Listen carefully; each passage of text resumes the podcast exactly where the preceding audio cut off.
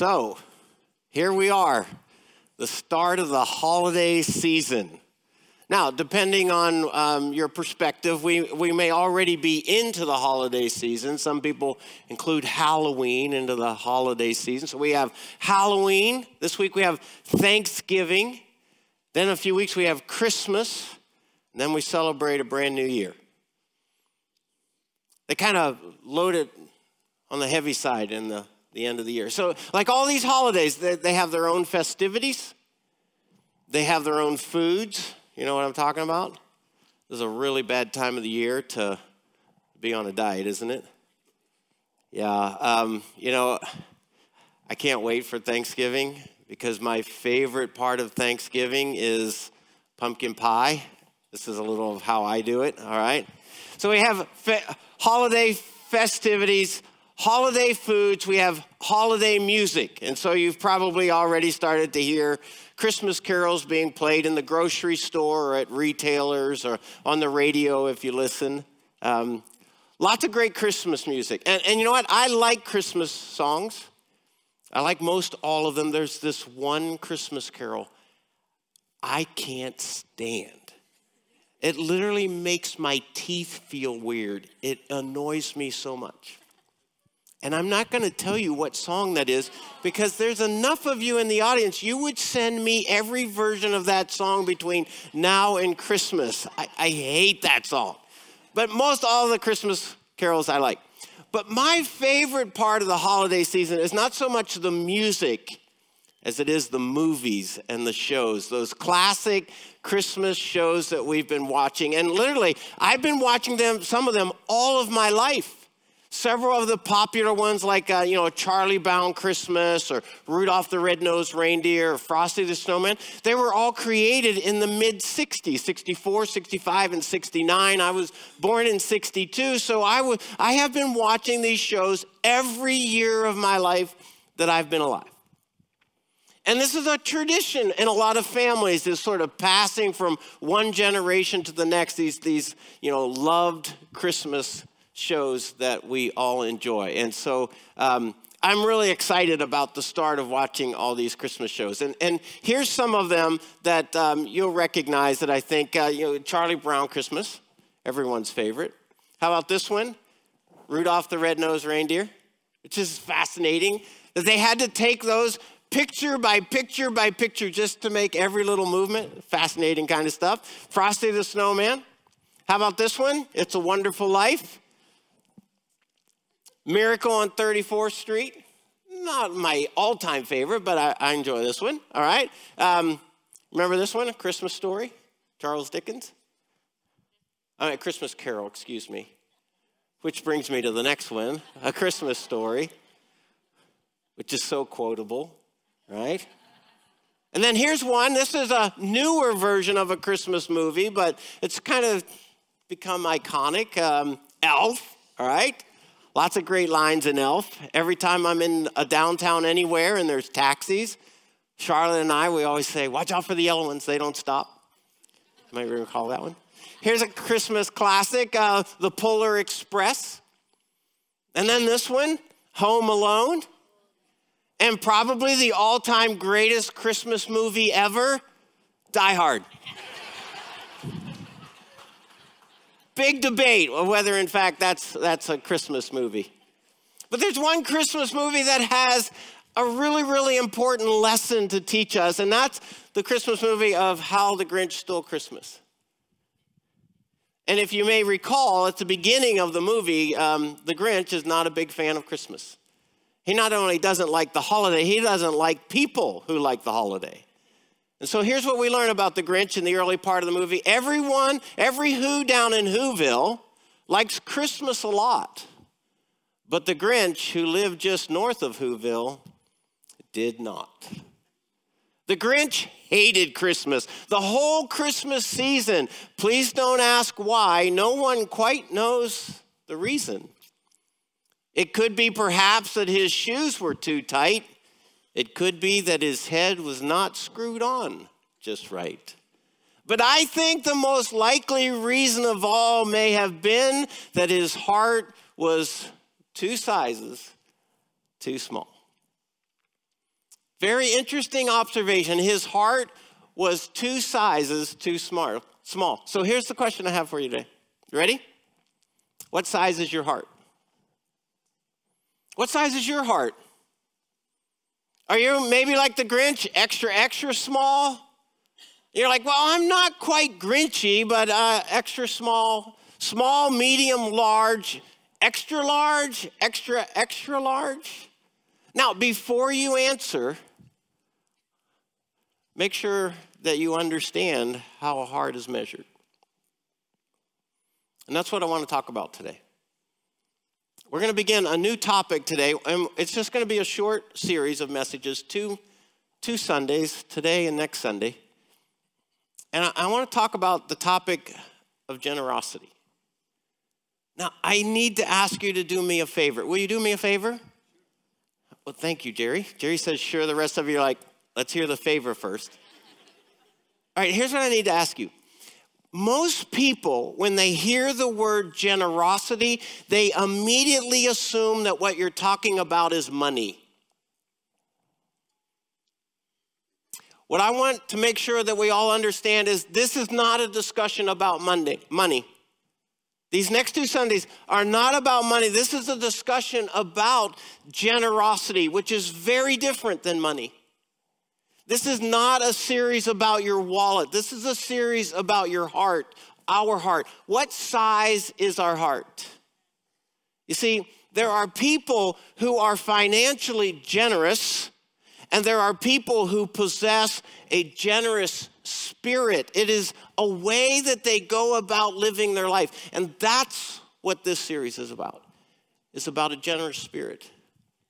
This is about a discussion of generosity as it cuts across numerous arenas or expressions of our life.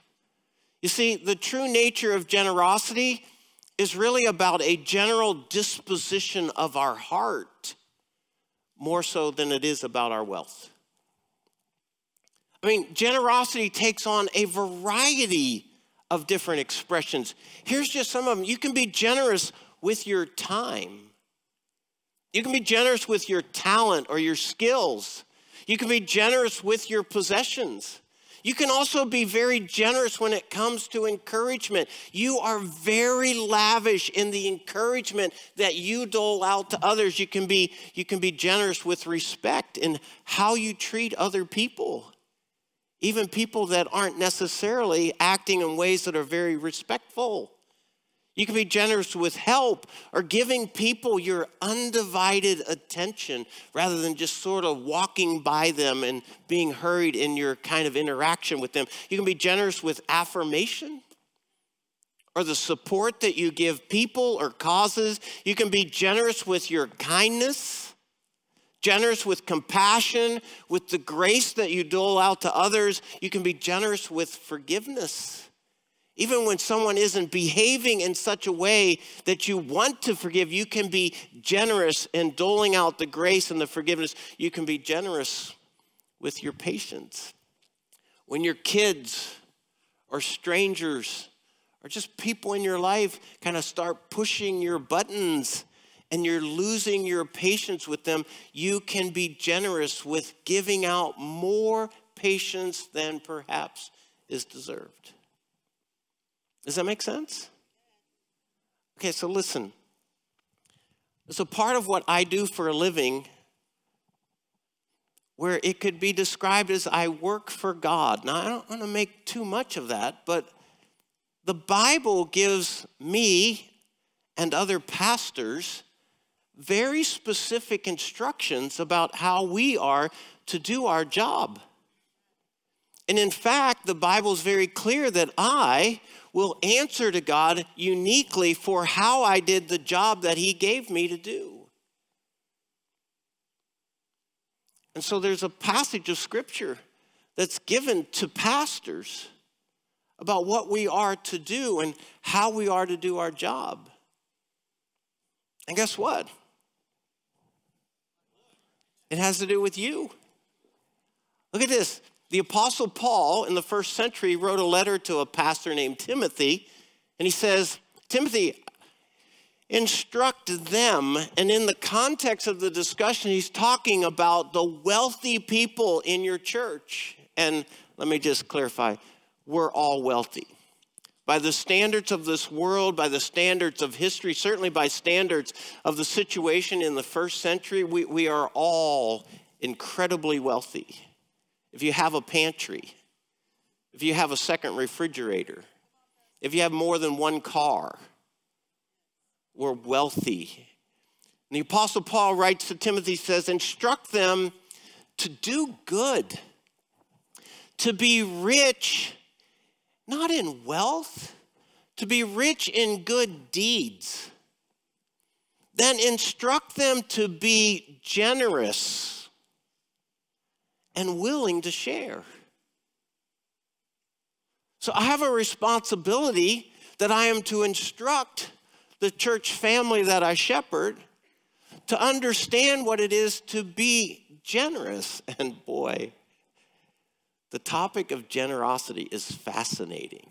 Now, I'm a bit of a word nerd, okay? I love words, I have all my life. I love the meaning of words. I love the history or etymology of words. I love the idioms of how people use words. I, I, I think words are fascinating. And this word, generosity, is particularly fascinating. And if you're interested, I'll tell you some fascinating things about it. You guys game? All right, we'll have to go through this quickly so that I can make sure we get done on time. All right? The Greek word that's used in the Bible for generosity it means to give from a liberal, and that's not political ideology, okay? That's to give from a generous or abundant attitude that's ready to share. In fact, the word has the idea of eager to share. It refers to spontaneous, willing giving and emphasizes being ready to share with others or for outreach. This word means it describes someone who's open handedly shares, who stands ready. They're looking for opportunity to impart to others. This word, the prefix that begins the word, emphasizes the nuance either of liberality or the ease and the joy with which one makes their resources useful to others. In fact, if we study the Greek word that's used in the scriptures to, that's translated generosity, what we see is that there's two options biblically. You want to know what they are? You're either tight fisted or you're open handed. You're either the kind of person who lives your life kind of like your fists are clenched and you're holding on to you and what you have, or, or you have very open hands you have an open hand when it comes to encouragement. You have an open hand when it comes to affirmation. You have an open hand when it comes to being kind and considerate. You, you, you hold the things of your life very loosely. Then it's interesting to see the word generosity take shape throughout history.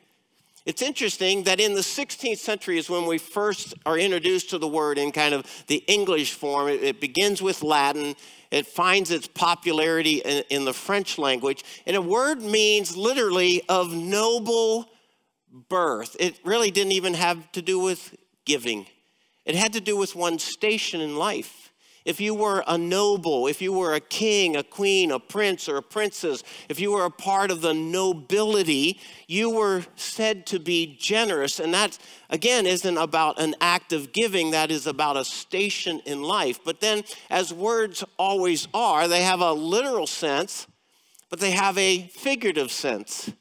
The figurative sense of the word was that it's noble in behavior or actions willing to give and to share unsparingly, showing a readiness to give more than is expected or needed. It's invigorating in its nature. In other words, it's eager and it's excited to share.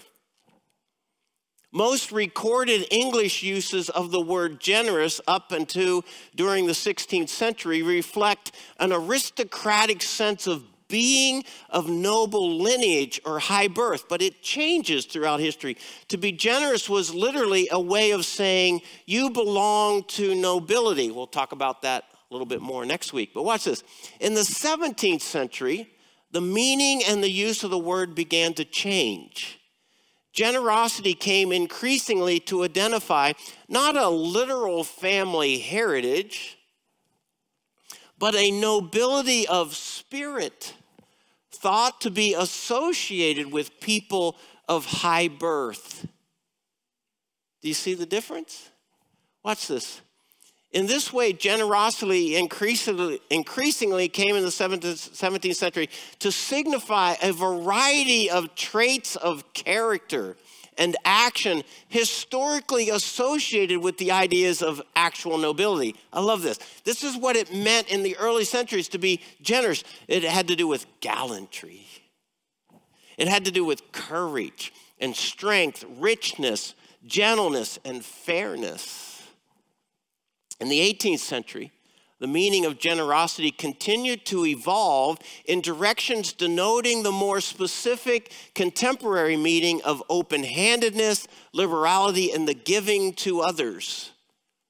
Over the last five centuries in the English speaking world, generosity developed from being primarily the description of an ascribed status pertaining to elite nobility to being an archived mark of an achieved mark of admirable personal quality and action capable of being exercised in the theory by any person who had learned the virtue and the noble character. You see, not everybody is like that.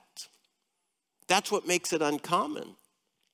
Generosity has not long been viewed as a normal trait of the ordinary it's uncommon, or of all people, but rather one expected to be practiced by those of a higher quality or a greater goodness. That's what makes it uncommon. Generosity, unlike, say, truth telling or not stealing, is more an ideal toward which the best may aspire and achieve than a moral obligation that it is a duty of all to practice. It's uncommon. And finally, generosity on the positive side properly calls any given person to a higher standard. Did you follow that? So, the word generous or generosity, again, it isn't about wealth. It's about the nature of one's spirit or heart when it comes to an eagerness to give and to share. So here's the truth generosity is not extinct. We can find all sorts of examples everywhere in all corners of our society of very generous kinds of people. I mean, here's just a few suggestions. You ever, you ever run into the show On the Road with Steve Hartman? All three of you. Wonderful. Check it out. Uh, Google it. Steve Hartman, he tells these wonderfully fascinating stories about very generous Americans. Or Mike Rowe, you may recognize that name. He has, a, he has a show called Returning the Favor, where he just goes around the United States blessing people who have been a blessing to others. And I tell you, I rarely ever watch an episode that I just don't end up crying at this remarkable generosity in the parts of people, people you've never even heard of. But I want to I want to tell you about a unique kind of generosity. Again, generosity is not extinct. And I don't want to suggest for a moment that Christians have a corner on the market because non Christians can be extremely generous people. And the truth of the matter is that Christians can be incredibly stingy. But if we truly understand the nature of our relationship with Jesus Christ and how that all works, the truth is that Christians ought to be some of the most generous people on the planet. And I want to try to explain that to you. So, if we have a spectrum of common and uncommon generosity, just sort of the generosity that exists among all people, and then something that I want to describe to you as an uncommon kind of generosity. We have, we have these expressions like altruism and humanitarianism, philanthropy, there's these nonprofit organizations, charities. We, we can talk about benevolence or welfare or donations. There's this sort of organized expressions of generosity. And people participate in organizations and causes and they, they give to them in a lot of different ways. And that, that's kind of common. And then if you move away from the organizational expressions of generosity, you have something that's a little bit more uh, familiar to most people. We have just general kindness and compassion, the, the willingness to help or offer support. There's the sharing or the giving away of things that we might have to somebody who needs them. It's, it's the idea of, of what's behind gifts, but there's still another category of truly uncommon generosity. And to, to introduce you to it, I, I want to take you to a story, a parable that Jesus once told. Now, you have to understand about parables. Parables, they capture a truth. They're not always about exactly the topic of the parable. It could be something that's applied to a number of different expressions in life. And not every detail in a parable is, in fact, something that you need to interpret. Sometimes a field in a parable is it's just a field. You don't need to make something more of it. But Jesus tells an interesting parable that teaches us something important about generosity. You guys interested? I got a few more minutes. Watch this. Peter came to Jesus and he asked this question Lord, how many times shall I forgive my brother or sister who's done something to hurt me? They've sinned against me. Uh, I've been taught as a Jew that I'm to forgive somebody up to seven times. Now, that's a lot of times. That's a lot of times keep turning the other cheek, right? Uh, uh, up to seven times. And Jesus answered, Well, here's what I'm going to tell you. I know what your rabbis have been teaching you all your life, but I'm going to teach you something different. I'm going to tell you not seven times, but 77 times. And, and by selecting such an extreme number, what Jesus is saying is there's no end to the number of times that you extend forgiveness.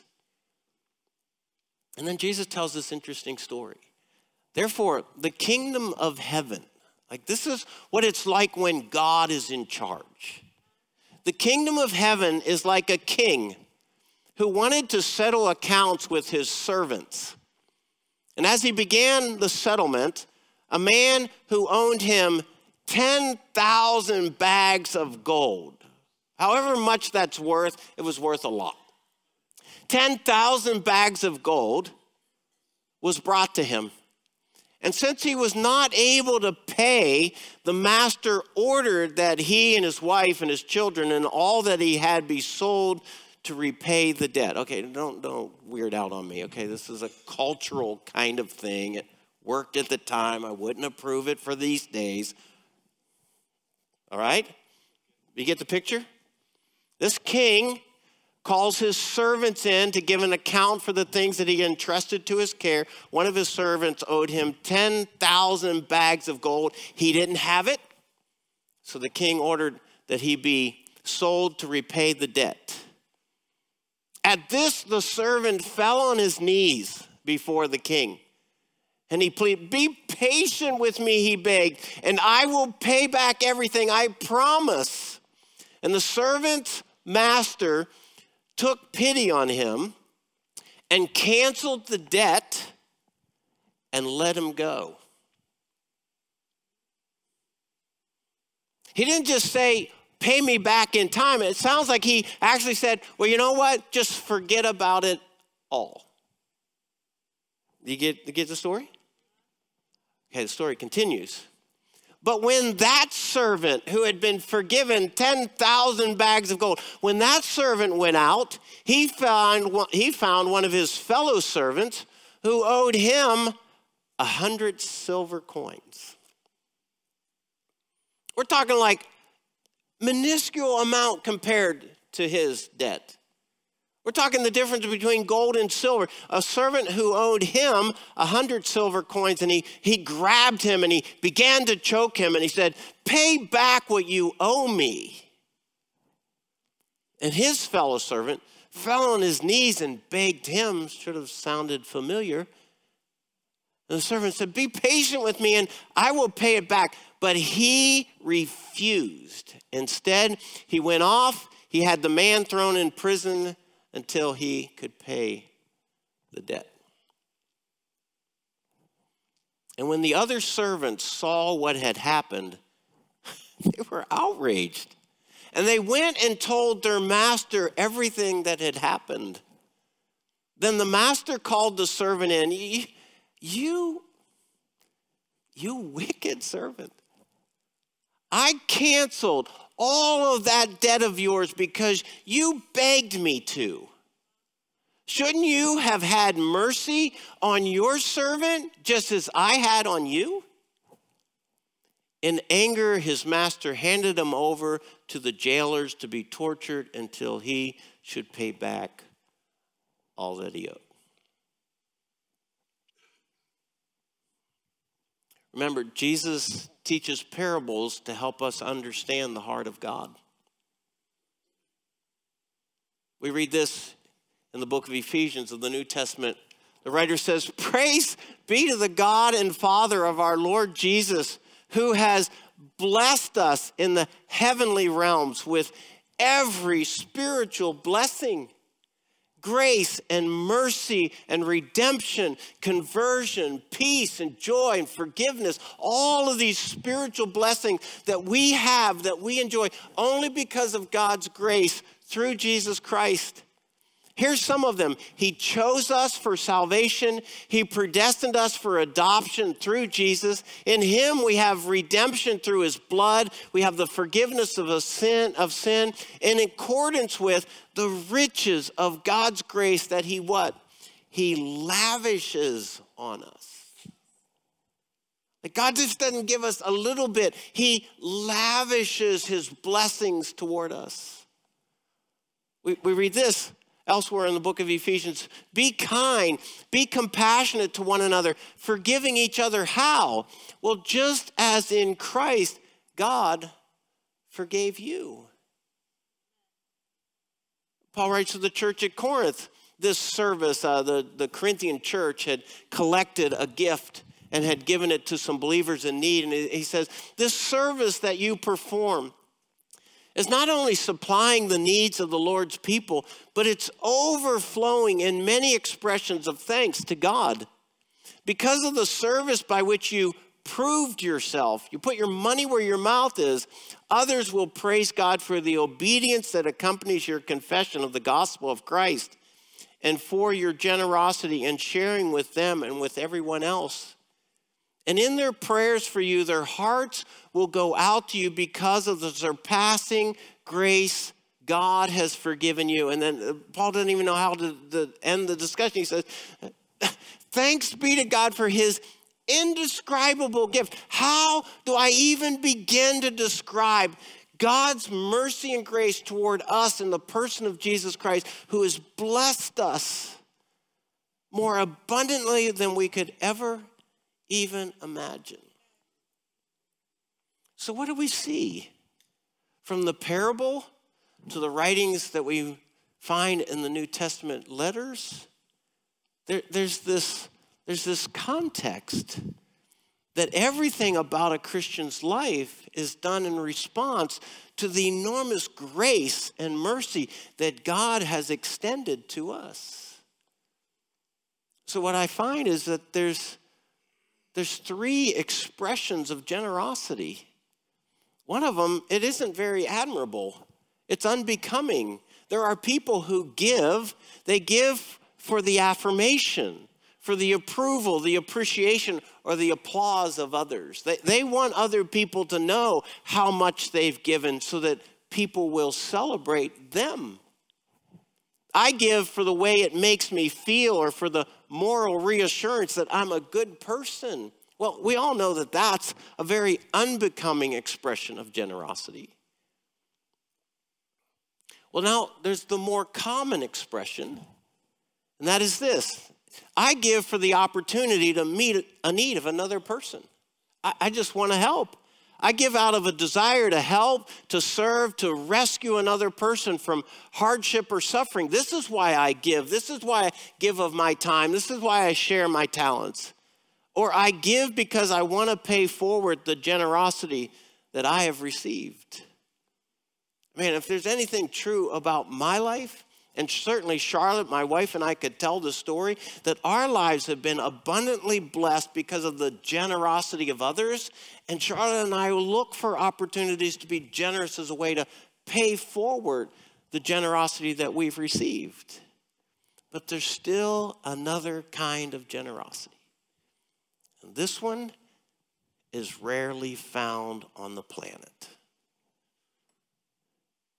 It is truly uncommon. You want to know what it is? It's this I give out of a deep sense of gratitude in response to God's outrageous generosity toward me. That's why I give. I've been on the receiving end of God's enormous and outrageous favor. I give out of a genuine longing to pay forward the enormous gift of God's grace to me. When a person truly understands what we've inherited because of the sacrifice of Jesus Christ out of God's goodness toward us as human beings, it changes our entire perspective and motivation and heart for why we might share with others. You might say, I give out of an eager desire to obey the Lord's instructions to be generous. If God, who's been so gracious to me, has asked me to be generous, then I will, in fact, look for opportunities to be generous with my life. This is how I'm defining uncommon generosity. Uncommon generosity is an attitude of abundance. I come from a place of blessing, an attitude of abundance, eagerly shared out of gratitude for the grace of God that has been lavished on us through Jesus. Does that make sense? So, this holiday season, I have a question for all of us to be honest about, to ask ourselves and perhaps do some homework. The question is, how big is your heart? Is your heart motivated by sort of the typical generosity that comes with philanthropy or benevolence because you know that's a good thing to do? Does your heart come more from a place of just kindness and respect for others and an empathy and sensitivity to their need? Or are you, as a Christ follower, as you are you as a Christ follower who's been on the receiving end of God's lavished blessings? Are you generous because you've been on the receiving end of so much generosity. There's a huge difference. And I want to encourage all of us, myself included, to do some heart work as we approach a season of generosity to ask, where does my generosity come from? Simply some sort of moral obligation some sort of a attempt to be kind and nice? Or does my generosity, in fact, come from a place of deep gratitude about the enormous gifts of God toward me? Make sense? It's a lot to think about. If you decide to come back next Sunday, I want to explore this a little bit more about what does it mean to be of noble birth? And what exactly is a Christian who's generous? Because I think you might be surprised what, in fact, it looks like. Before I run off today, let you run off, I want to draw your attention to an opportunity. It's just an opportunity. For years now, we have been supporting an orphanage in the country of Nigeria, home to about 300 orphans who have literally been dropped off at the doorstep of the Ministry of Mercy Orphanage. Sometimes because of deformity or disease, sometimes because parents just don't want to spend the money raising them. Some of these kids have literally been found abandoned in the streets or thrown in dumpsters. Years ago, Cibolo Creek made a commitment that we would support them to make sure that they never go without food or clothing, medical care, and education. Well, it's that time of the year that we start replenishing our resources to be able to serve the orphanage and other expressions of compassion throughout the world.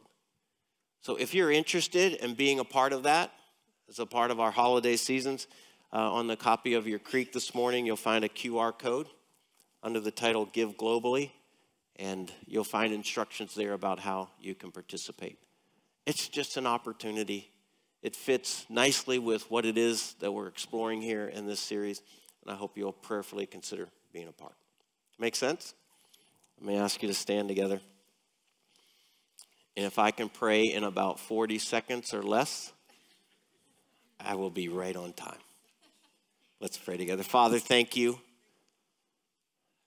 Thank you for your enormous generosity toward us. The grace that you lavished on us, where you agreed to die in our place in the person of your Son, to pay the penalty for the sins that we're guilty of, and then turn around and offer us salvation and the hope of eternal life. God, do a work in our hearts. Bring about an honest conversation inside of our soul about where does our generosity come from? Are we just trying to be good people? Are we trying to, in some way, say thank you for your enormous generosity toward us? Thank you, Father, for this time together. In the name of Christ we pray. Amen. All right, everybody, have a great week. Have a great Thanksgiving.